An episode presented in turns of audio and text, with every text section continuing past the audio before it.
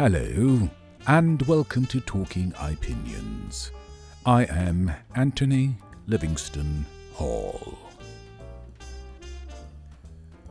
The politicization of this COVID-19 pandemic is manifesting in many tragic and cynical ways, but none more so than the way fully vaccinated anchors at Fox News are propagating anti-vax and anti-mask propaganda, because this has created a veritable death cult among a critical mass of Americans who see vaccine and mask mandates not as protections against a deadly virus, but as violations of their constitutional rights.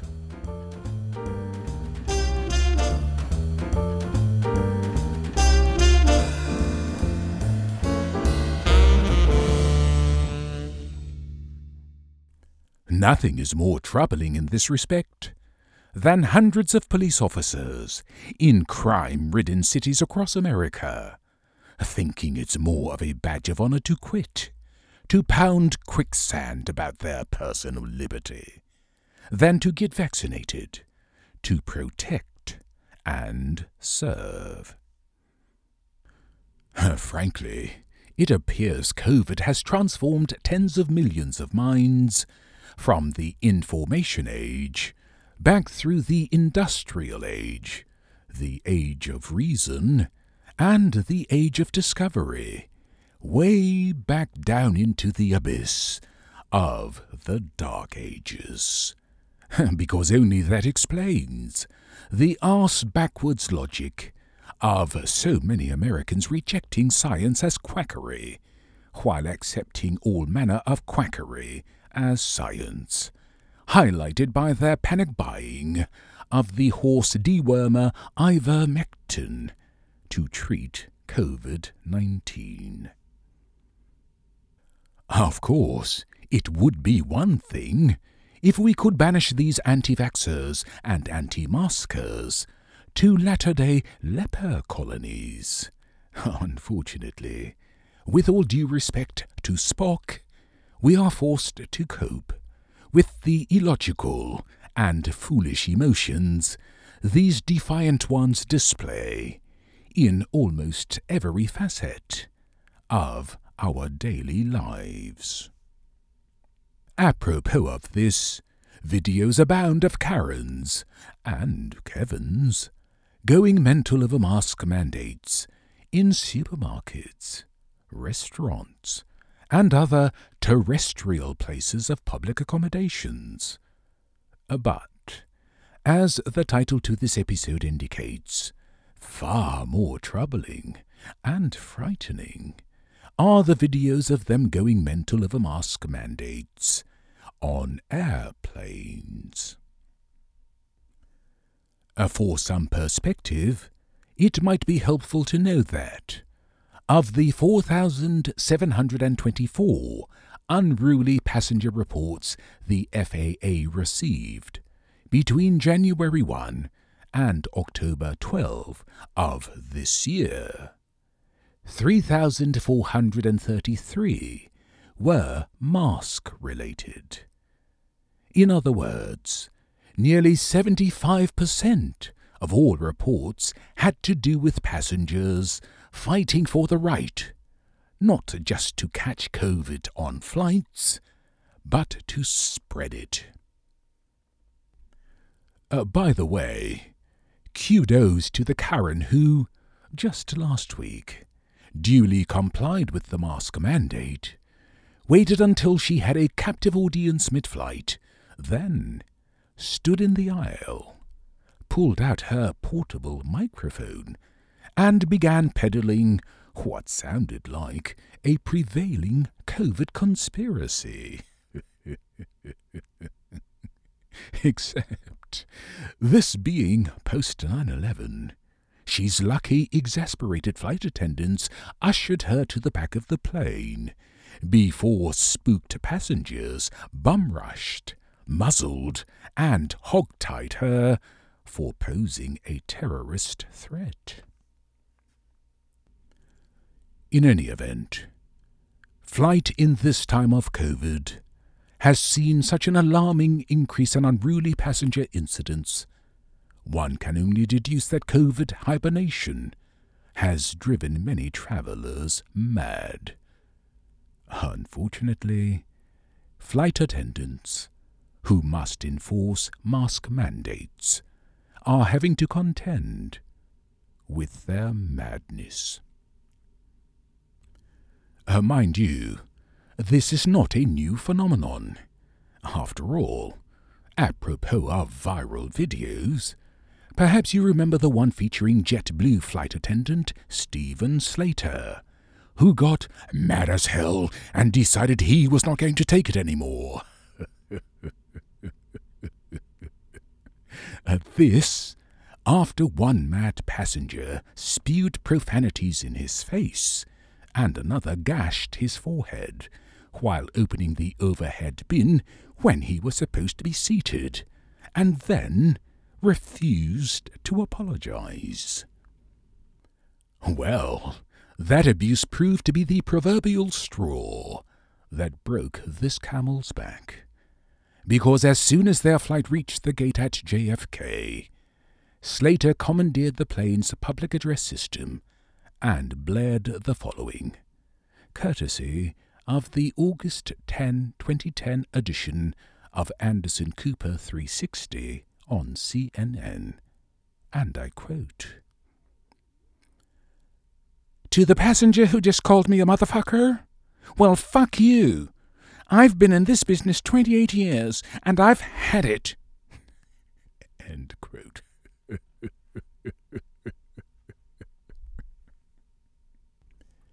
He then grabbed a beer from the galley, deployed the emergency exit slide, and jumped off the plane, kissing those unruly passengers and his career goodbye.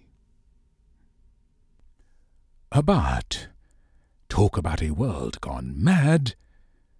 In the podcast episode titled "Online Comments and the Fate of Democracy," published on June 12, I revealed the secret experiment my administrator prevailed upon me to participate in for my blog.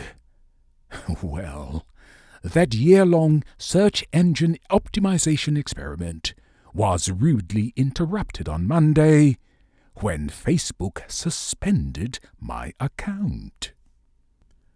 Now, was it because I was promoting body dysmorphia, championing white supremacy, fomenting another MAGA insurrection, or the latest, advertising human smuggling, all of which you'd think would run afoul of Facebook's purported community standards?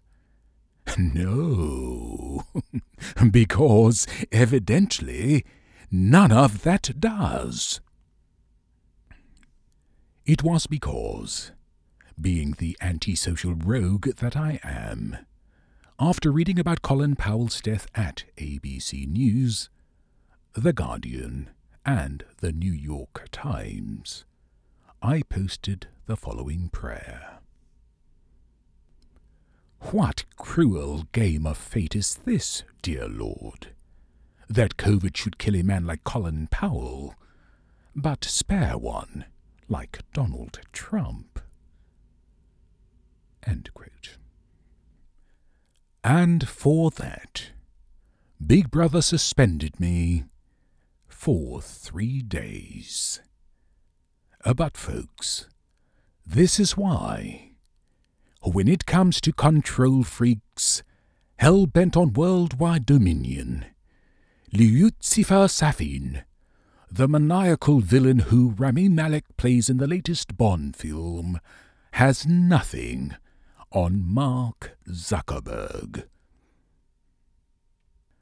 On the other hand, at long last, I finally have something in common with that con artist, racist, misogynist, xenophobic, homophobic, mendacious, insurrectionist, and twice impeached former President of the United States, Donald J. Trump.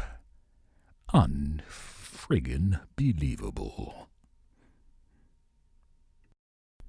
Anyway, instead of emulating Slater by hurling profanities and then, taking flight, it seems airlines would rather flight attendants stand their ground and fight. Only that explains all the reports we've been seeing lately about flight attendants taking lessons in self-defense and other martial arts. Evidently, those hefty fines are doing little to bring passengers to their senses. But I don't think flight attendants should have to become de facto National Guardsmen just because a few passengers think it's okay to vent their COVID ignorance at and land their COVID frustrations on them.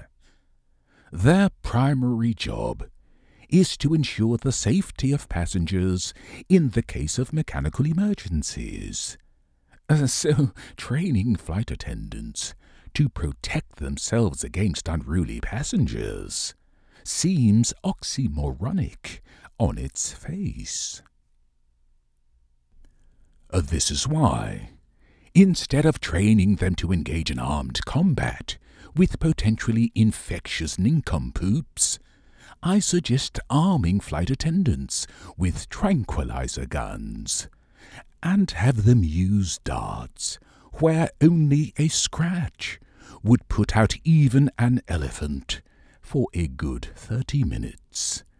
That would give the flight attendants time to zip tie and mask, if necessary, any unruly passenger. Of course, Slater's meltdown made him a folk hero for about 15 minutes. No doubt this was because he acted out of the professional frustration many people were suffering in quiet desperation. I can certainly see how his reaction would have filled flight attendants everywhere with a vicarious sense of vindication.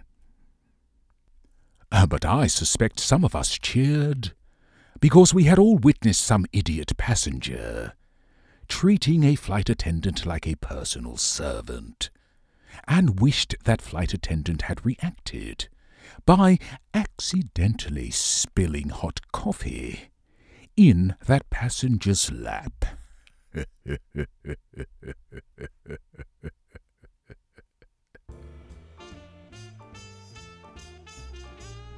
Unfortunately, conditions for Slater-like meltdowns and for them resonating among flight attendants and passengers alike, as I've described, are 1,000 times more combustible today. And obviously, flight attendants should not have to rely on the passive-aggressive tactic of spilling coffee to deal with them.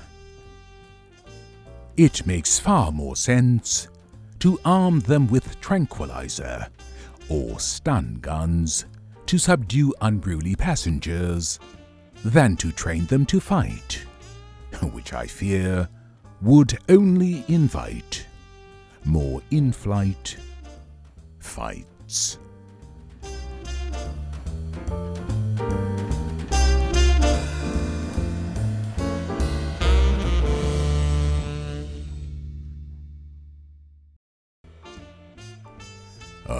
That's it. Please subscribe wherever you get your podcasts and follow me on Facebook and Instagram. If you'd like to contact me, I invite you to email anthonyhall279@gmail.com or use the contact feature on my blog at www.ipjn.com. Thank you for listening, and Until the next Talking Opinions, goodbye.